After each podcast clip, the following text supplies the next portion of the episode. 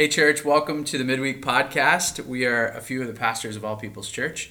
We're coming to you with uh, the topic of divorce and remarriage. This past Sunday, Pastor Ross preached from Luke chapter 16, verse 18, and it, it uh, really upheld the beauty of marriage, God's design in marriage. And we had a really sweet time of prayer, praying for the marriages, um, both singles and married, coming together, saying, We're going to we're going to do everything we can to stand in this uh, you know help help stand with the marriages in our church Yeah, uh, this right. is a this is a thing that the, the enemy wants to attack and destroy because it is a picture of god's relationship with the church you did an Mm-hmm. excellent job delivering that sermon but uh, as you mentioned in the sermon there is uh, there's a lot in this text that you couldn't unpack in that uh, the, that little short time. So we want to we want to go after um, in particular some of the um, the reasons for divorce. You know what what are what are the reasons that the Bible gives for divorce? Um, so there's an exception clause that we find in Matthew. We also see see in 1 Corinthians um, seven some reasons for divorce, and we want to we want to talk about those. We also want to kind of briefly touch on the minority view um, and the majority view and share where we stand as a church and as an Yeah. elder team. Um, and then at the end of this podcast, we're going to just answer some of the situational questions. So there'll be a, a short FAQ. I want to start, before we dive in, uh, want to just mention something that we've, that we've written um, that I think uh, just expresses our, our heart in this topic. So I'm just going to read it to you. We want to strike the challenging balance of being sensitive and tender towards those who have been victims of divorce of anyone uh, or anyone who is a divorcee. Sometimes those who have been divorced can be stigmatized and treated like second class Christians. On the other hand, we want to humbly state what we believe the scriptures teach on this topic and act in accordance with those beliefs. We want to stress the permanence of marriage without condemning the divorced. We want to affirm our love for the divorced while not minimizing the grievous sin that might be there. These tensions are nearly impossible to hold, but God helping us, we will try. We read that because this is a challenging thing. Divorces touch so many. Yep.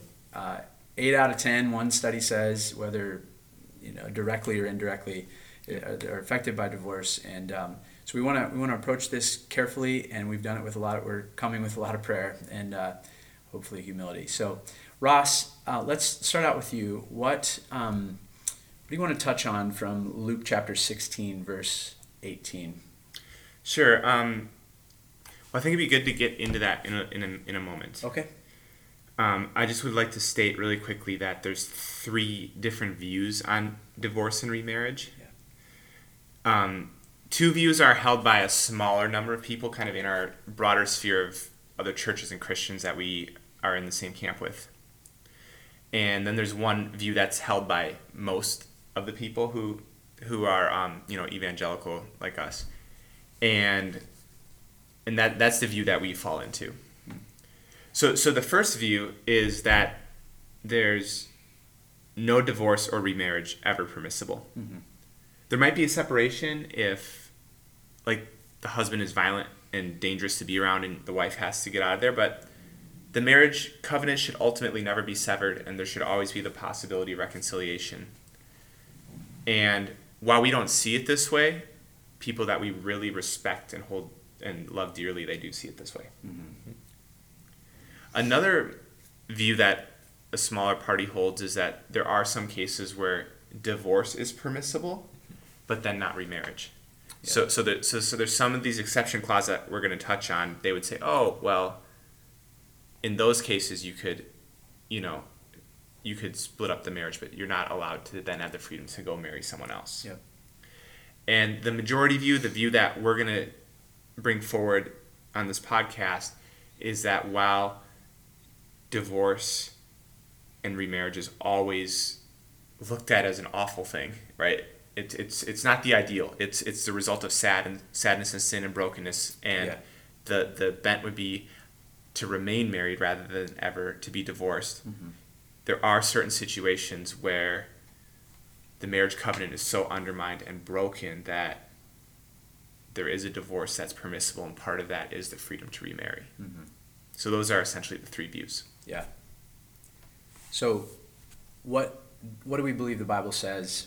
Um, why do we believe it's it's ever permissible? And maybe before we even go there, what are what are common reasons in culture for divorce that, that we'd say the, mm-hmm. ch- the, ch- the church at large totally rejects? Mm-hmm. Yeah, you know, I and, and this is all ones that probably most of us who are listening to this podcast could probably populate this list too because we all hear it all the time and in fact I'm, I'm hearing it right now in some relationships that i'm privy to and some relationships back home in georgia that are crumbling mm-hmm. and um, even some pastors who are divorcing and um, mm. situations that you would have never bet anything that that, that couple would, would, would divorce mm-hmm. so this is really applicable and but but these are the statements that we've heard and, and this is what the the world supports as grounds for divorce often.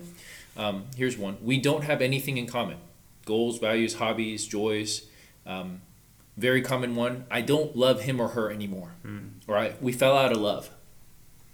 Um, staying married will do more harm to the children than getting divorced. Mm-hmm. Um, he or she isn't a believer, which is actually very common, or he or she is not the one which is probably mm. the most common that Hollywood loves to promote. That's right. Um, I'm exhausted. He or she will never change. It's useless and hopeless. And then one that is kind of connected to a lot of them is we are not compatible anymore. Mm. And so, according to Scripture, there's no warrant for divorce in any of these. There, there's mm. sympathy, there's care, there's love in these situations, um, but there's no warrant for divorce. And across church traditions across continents, across all times and places. Um, faithful Christians who who love Jesus and who are scriptures their primary authority reject these reasons. Yes. But we are going into the ones that lots of faithful Christians do um, de- debate on. That's right. And we can do it charitably. But it's tricky because anytime you talk about a situation that is so deeply connected to emotions and pain mm-hmm. and trauma and betrayal, it's very, very hard to think about it clearly, level-headedly, objectively, because we have stories in mind, we have people in mind, and and those can have a powerful sway over how we interpret God's word. It's true. But we're trying to be faithful. That's right. Yeah, Jesus Jesus raises the bar big time in his teaching on these things, and yeah, he he does give an exception, and I wanna I wanna dive into that now. We've already stated what are not exceptions and reasons for divorce. So what what then do we hold are some reasons for divorce and remarriage. Sure. So the verse that we preached on on Sunday was Luke 16 18, which says, Everyone who divorces his wife and marries another commits adultery, and he who marries a woman divorced from her husband commits adultery. And if we just had that verse, it sounds like we'd be view, uh, in view number one mm-hmm. that marriage, divorce and remarriage is not permissible. And it's adultery because you have a lifelong commitment that you made before God to someone, and then to be with someone else is violating that lifelong commitment. Mm-hmm. So, so that's why it's called adultery by Jesus, and it kind of sounds like the end of the matter. Like mm-hmm. if it was just that verse, it would be our position is one. There's there's never a case for divorce and remarriage. Mm-hmm. However, uh, the Bible is one book, and different passages approach similar situations from different perspectives. Mm-hmm. So there's other passages on divorce in the Bible, specifically the New Testament. That's right. That do not disagree with or contradict Luke 16, 18. They add another perspective to it. Mm-hmm. So Luke 16, 18 is 100% true. Generally speaking, divorce and remarriage constitutes a sin called adultery. Mm-hmm. And that's the case most of the time. Now, when Matthew is writing about this in Matthew chapter 19, verse 9, he also writes about it in chapter 5. He brings in another perspective that does not contradict Luke 16, but further illuminates it, now pointing out an exception to the rule. So this exception is not is an exception because it's an exception. It's not like commonly the mm-hmm. case, right? right. This is uh, not something that should be standard operating procedure. This is an extreme exception to the rule of do not get divorced. Mm-hmm. So Jesus says in Matthew 19 9, and I say this to you whoever divorces his wife, except for sexual immorality, and marries another, commits adultery. So he adds in this clause except for sexual immorality. Sexual immorality just comes from the Greek word porneia, which means unlawful sexual intercourse, prostitution, unchastity, or fornication. So, what this means is that if you're in a, a marriage covenant, you're in a marriage relationship with someone else, someone, and that person begins having intimate sexual relations with others outside of the marriage covenant, mm-hmm. that's an extreme situation where there now exists a grounds for divorce and remarriage. Mm-hmm. Extreme but common. Sure. Yeah, Sure. which is why we're talking about this. Which is sad. It's sad Yeah. that it's become so common. Yeah, Um, but it is it is an extreme way to mar- violate the marriage covenant, that's right. and it's an extreme way to violate the marriage covenant because it attacks the heart of what it is. That's what we're going to find with these ex- with these exceptions. Yeah. The one here in Matthew and the one we're going to go over in 1 Corinthians seven Yeah. is they attack the heart of what marriage is. Yeah, So in Genesis 2, when God sets up marriage and says, A man shall leave his mother and father and hold fast to his wife, the heart of a marriage covenant is an exclusive relationship that includes physical intimacy. yeah, Yeah. So if you take away the exclusive part, you're taking away the marriage. that's right. So, like, if I was married to someone and I was just mean to her, like just called her names and, and, and things like that would be an awful sin that I would need to repent of. But it's not attacking the essence of marriage in the same way. That's why using calling names is not an ex- exception for divorce in the same way sexual immorality is. Because if you go back to Genesis 2 and see what is marriage, to be sexually immoral in marriage is an attack at the heart of what marriage is. Well, yeah, I mean, you just even mentioned in Genesis, the two shall become one flesh. And so you're becoming one flesh with someone else. Right. So you're breaking that oneness. Right. Um, that is connected to sex, but it's also connected to everything else. But it's, but it's, it's, it, it's held up. Um, it's focused. Jesus focuses on the sexual immorality part. Yeah, that's right. And so, like, in those situations, the knee jerk response should not be they were unfaithful to you, get a divorce. That's right. Um, I think oftentimes we could even display the wonder of the gospel by a husband or a wife taking back an unfaithful spouse, just like God took back us as his unfaithful spouse. But there's also the case that if there's a serial adulterer who just will not repent and will not be faithful, and it's just impossible for the marriage to continue, that there is that there is a freedom for that spouse to sadly divorce and remarry another. Mhm. And we we'll get into this a little more with the other exception, but the way it's worded, you commit adultery except for sexual immorality would seem to, to put together the ideas that you divorce if, if there's a grounds for divorce there's also grounds for remarriage they, they go together in, in matthew 19 Yeah.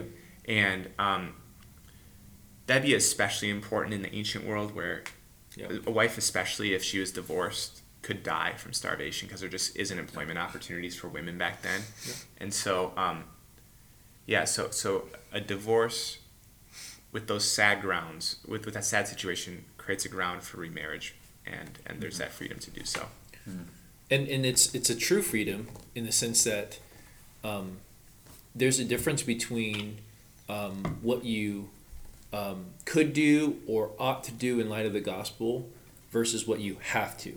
Yeah. And so, if we had someone in our church who was in that situation where they've made attempts to receive them, reconcile them, and this spouse is just uh, continually to un- be unrepentant, they would be free to divorce, and we would not shame them.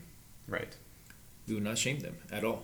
that's right Um, God doesn't give permission and then say, I shame you for it. It's not some bait or switch kind of thing. that's right Um, there is the ideal of what would maximize showing the gospel, like what we see in Hosea and Gomer, but that doesn't mean if you don't do that, you're in sin. right And I think we've alluded to that and we said that, but it needs to be clearly said. You are not, um, there, there is no shame for you if you um, received the permission from the Lord from Scripture and you took upon him, took, took, took him at the, his word.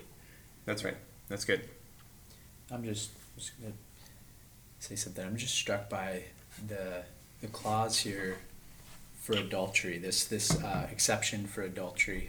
Um, we consider the the picture that that marriage, human marriage is with our relationship with God, that that it's meant to be this exclusive relationship with the Lord Yeah. and His Mm. people. And what you said earlier, we've we've both of you have said we've broken that covenant over and over again, Yeah. and it is a grievous thing. It is when we uh, pursue other gods, whether it's in the form of literal idols or just Right.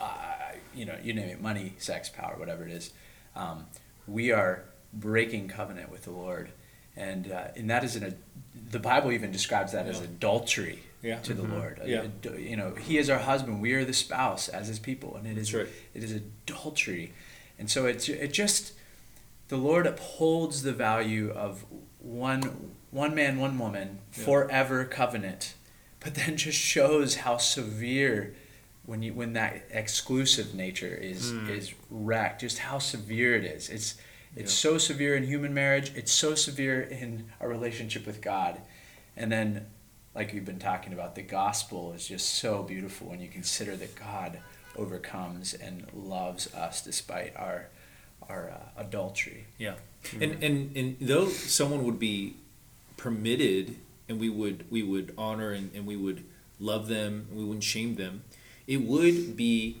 something to to double click on if, you know, let's say I was cheated on, and and I was so quick to just say they're done. I'm done. Divorced. I got a. I got. I got permission Sure. from the Bible, right? That that although God would allow that to be permissible, that would be that that could demonstrate something about my heart. And I've seen those who I've seen go through divorce when it comes to infidelity or or or s- sustain their marriage and forgive are often those that I've seen who have gone deep in the gospel. Mm-hmm. They know how much God has forgiven them. Amen. And so That's they right. don't feel entitled. Like, yes, they feel betrayed and hurt by their spouse who's been unfaithful, but they're not like, how dare you? How could you? They're more like, yeah, I, I know what that would be like because I do that to Jesus regularly. Mm. Like, I know that heart. I know that heart that can go astray. And so we find ourselves at home. That's why whenever I see someone who, who cheats, I, I'm, I'm never condemning. And I, I mean that never because I know, but for the grace of God, I'd be in their shoes.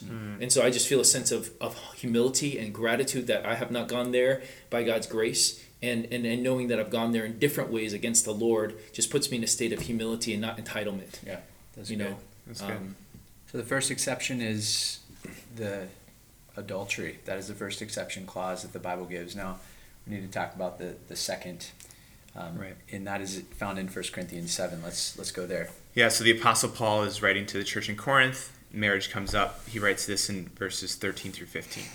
If any woman has a husband who is an unbeliever and he consents to live with her, she should not divorce him. So he's saying, hey, if you guys are seeing the world differently and you can stay married, still do it. Yeah. that's right. For the unbelieving husband is made holy because of his wife, and the unbelieving wife is made holy because of her husband. Otherwise, her children would be unclean. But as it is, they are holy.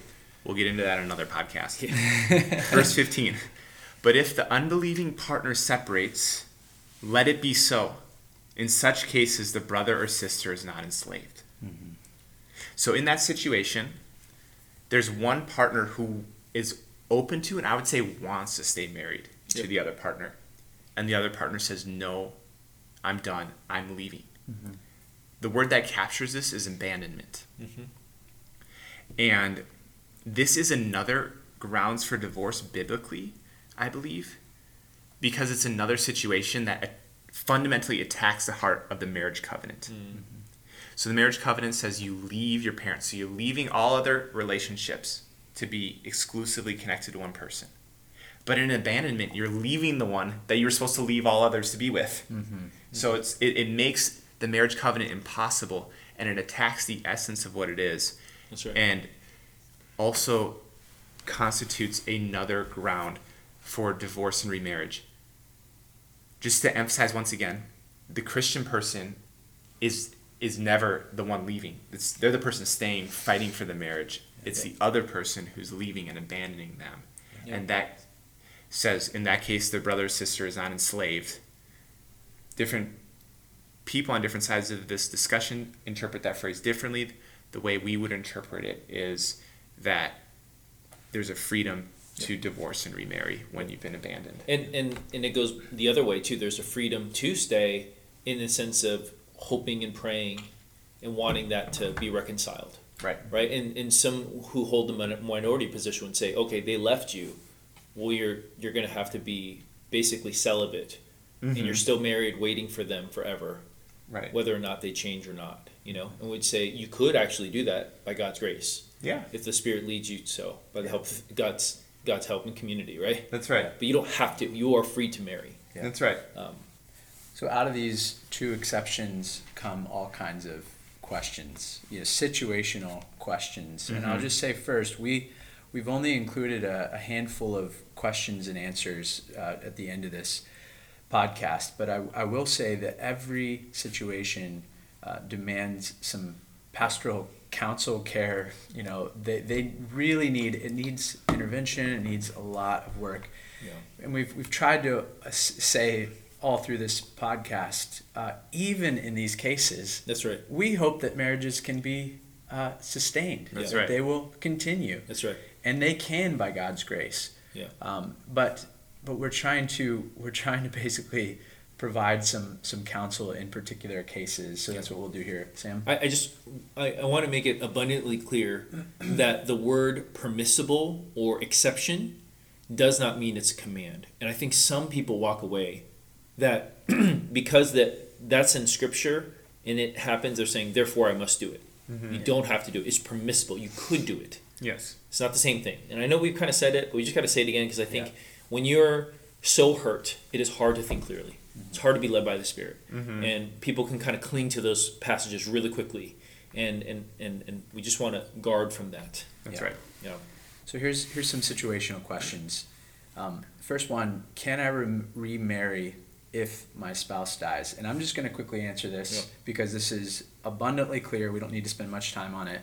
Romans seven two to four, 1 Corinthians seven thirty nine, both emphasize that when a spouse dies, you are that that covenant is broken. It's over. You are free to marry. There's nothing Is it? wrong. I don't know if it's broken. It's the right word. Uh, ended. It's over. It is ended. it's Yeah, not completed. broken. Yeah, Yeah, yeah. yeah, the death better. do you part, right? Yeah. Yeah, so death has literally, you know, Mm-hmm. parted you, so you you're not bound, and and someone Yep. may feel that because they've been in a lifelong marriage, but but Paul gives that uh, he, he he makes that very clear. Which I need to say something real quick. I remember my friend telling me how he was counseling a brother, and the brother believes the things that we do that the scripture teaches. So he knows the only way that he would be able to remarry was if his spouse died, and he would fantasizing fantasize his spouse die. Oh. He wouldn't plan it. He wasn't going to murder her, but he was just thinking like, okay, if this happened, then I could be remarried. Yeah. And I just want to say, in Jesus' name, reject any fantasy of this being an out. You Mm. know, um, confess that and let it die um, Amen. in your heart. Yuck. Yeah. Yeah. Yeah. Amen. These other questions that we want to answer, I think, get at, at more of the heart of what we've discussed so far. They're, they're questions that come out of that. So this one uh, first, I'm actually going to go to the to the second one here. Can can pornography, since we talked about adultery first, Yeah. can pornography or other sexual sins be grounds for divorce? So, yeah, that word porneia is broad, but generally does refer to actual sexual Yep. intercourse. We want to say that there are situations that are more clear and less clear, and we're more confident about the situations that are more clear. That's right. So it seems very clear that to have sex outside of marriage with someone else is a ground for divorce. Or when we say or- sex, yeah. yeah. it's it's not just Yeah. sexual inter- intercourse Yeah. uh, in in its proper sense, but but Mhm. all forms of sexual immorality Yeah. with someone not your spouse. That's right. Yeah. That's right. And um, so so viewing pornography habitually and and unrepentantly is also a sin related to sexual immorality. That's right. Um, I I think in all those cases we would approach the situation pastorally and think through it. Um, there, I would say there there is a case where someone just will not refuse to stop looking at porn habitually uh, for long periods of time. It, it could. I'm not saying it does. I, I could say it could constitute breaking the marriage covenant for grounds of porneia. Yeah. But it's so it's so hard to say without when when you, when you get into these less clear areas, it seems to be more situational and, and approaching it situationally than the more clear ones. Yep. Yeah. yeah, and it's it's just you know Jesus definitely elevates sexual lust without touching anybody to a, a, a grievous level, right? Uh, Matthew chapter five, and but I think sometimes that can be a way for spouses to you know they catch their their spouse in viewing pornography, and then because they feel so betrayed and rightfully so betrayed and hurt, um, they'll immediately kind of this gives me grounds for divorce, and we just want to pump the brakes, say maybe Mm-hmm. let's let's seek the Lord and let's press in. That's right. Um, that's great. Another question um, out of the the second exception we mentioned is is around abandonment, and the question is: Is there such a thing as functional abandonment? So, in other words, they haven't actually left the marriage, but is there is there a functional abandonment that would warrant um, divorce? Yes, this could be something like the spouse is using drugs night and day, and they're just basically Checked out. checked out. Yep. Yeah. And once again, we want to be more firm where the scriptures are more clear and less firm Yep. where the scriptures are less clear. When the person physically leaves and they're gone, right? And they say, I'm out, that's abandonment. Could this be abandonment? Perhaps. Mhm. Perhaps in a, in a specific situation. But definitely less clearly so than when the person actually leaves, is what I would say. Okay. Yeah. What about It's in cases of physical or emotional abuse? For sure, there needs to be intercession immediately and carefully to separate the family from the abuser, put them in a safe place. Contact legal authorities. Yep. Yeah. Yeah. Yeah.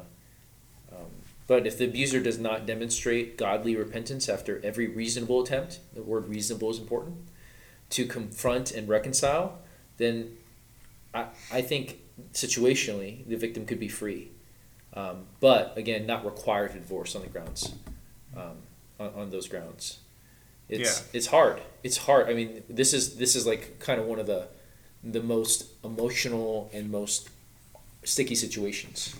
Um, who could ever look at someone being abused and saying you're not free to remarry, right? Mhm. And that's why it would take a lot of pastoral care, and we would, we would hope that we'd led by the Spirit and not emotion, and full of compassion, and yet being um, firm to Scripture where we can where we see Scriptures there. It's it's tough. Yeah, that's right. And I just want to emphasize again that that there are situations where we would say yes, and, and these these are functional. Yeah. This is functional functional abandonment, but we, we also want to be be careful to set the, the bar where the where Scripture does, and just say, this is most most clear, and then the, there are other situations that will need more Yeah. more care and counsel and, And, time. and that should require us for sure to pump the brakes and be extra careful, Mhm. and hopefully others too. Yeah. Right? If, Yeah. if you have something, and, and this is biblical ethics anywhere, if there's something that Scripture is not as abundantly clear, and then there's a lot of debate among faithful, uh, you know, scholars and pastors and Christians, then we should we should be careful not to be very quick and dogmatic about our positions and our te- approaches, especially if it's very emotionally charged. That's right. Um, Now, I just want to ask something that's that's not on our outline here. Um, And I just want to say one other ahead, thing really quick. That wherever we land on this, we would never before putting someone in a dangerous situation That's right. physically. Like the like like we would be for physically removing that person until such a time that it's clear it wasn't physically dangerous anymore. that's right. yeah, That's good. hundred percent.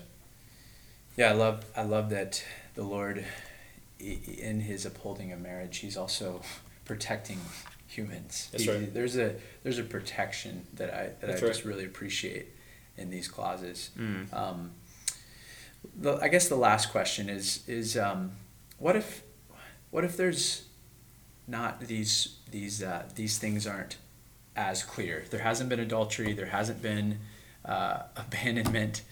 Just how would you?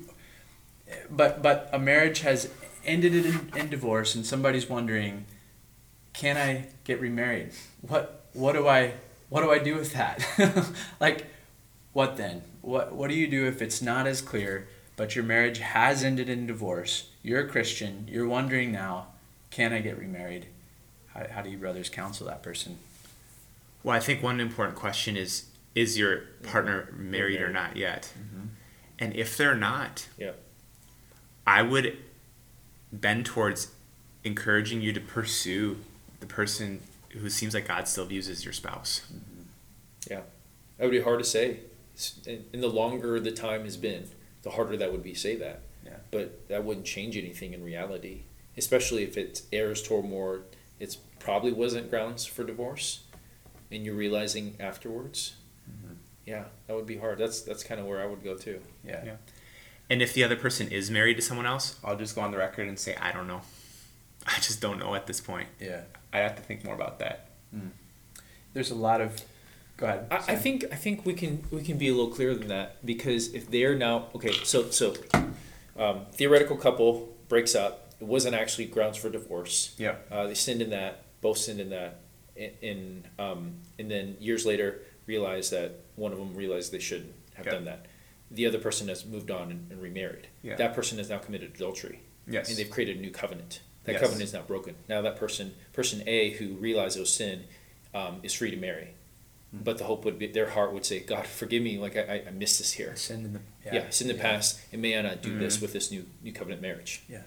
I can see I can see that. That that makes sense. Yeah. That makes sense. Yeah. One of, one of the things as we close up here that I appreciated so much about your sermon is just that you emphasized that, um, and we said this in our statement at the beginning as well, that a divorced person is not uh, a greater sinner. We're all we're all ultimately we've all at one point been divorced from our from our husband, the Lord God Yeah. Almighty, and and He has graciously brought us all back in by the blood of Christ. That's right. And so that whether whether you're a divorcee or not, we, we come to the Lord through His blood. Yeah. We come to Him by His grace, and and so that's that's the the place where we can stand today. You know, we we, we repent of sin, we turn, we do everything in our power now to protect and preserve our marriages, pray for them, um, and and walk in a manner worthy of this this calling. Um, but praise God, He He He still views you through the through the lens of, Yeah. of Christ's blood, His righteousness. So we we stand there today. We still put this podcast out with the desire to just gently shepherd and and to Yeah. help us think through this important cultural matter. And so hopefully it's it's been helpful to you. We we pray that God would preserve our marriages and that we would never have to to walk through these really complicating matters in our in our community any further than we have. And That's right. we, um, you know, depending on when this is going to be released, um, there will be a document um, that will be shared that's going to go into more specifics, more exegesis, more in some of the other problem situations in the passages um, that that could be used for you for future reference. But um, want to exhort everyone to take up Pastor Ross's call the other day of just praying for marriages. You know, pray for your marriage, pray for uh, other marriages, pray for the singles. You know, like let, let us go to war and pray for each other in this this very very core essential area that the enemy has in its bullseye, um, Yeah. and let's redeem it. Amen. Amen. Thanks for listening.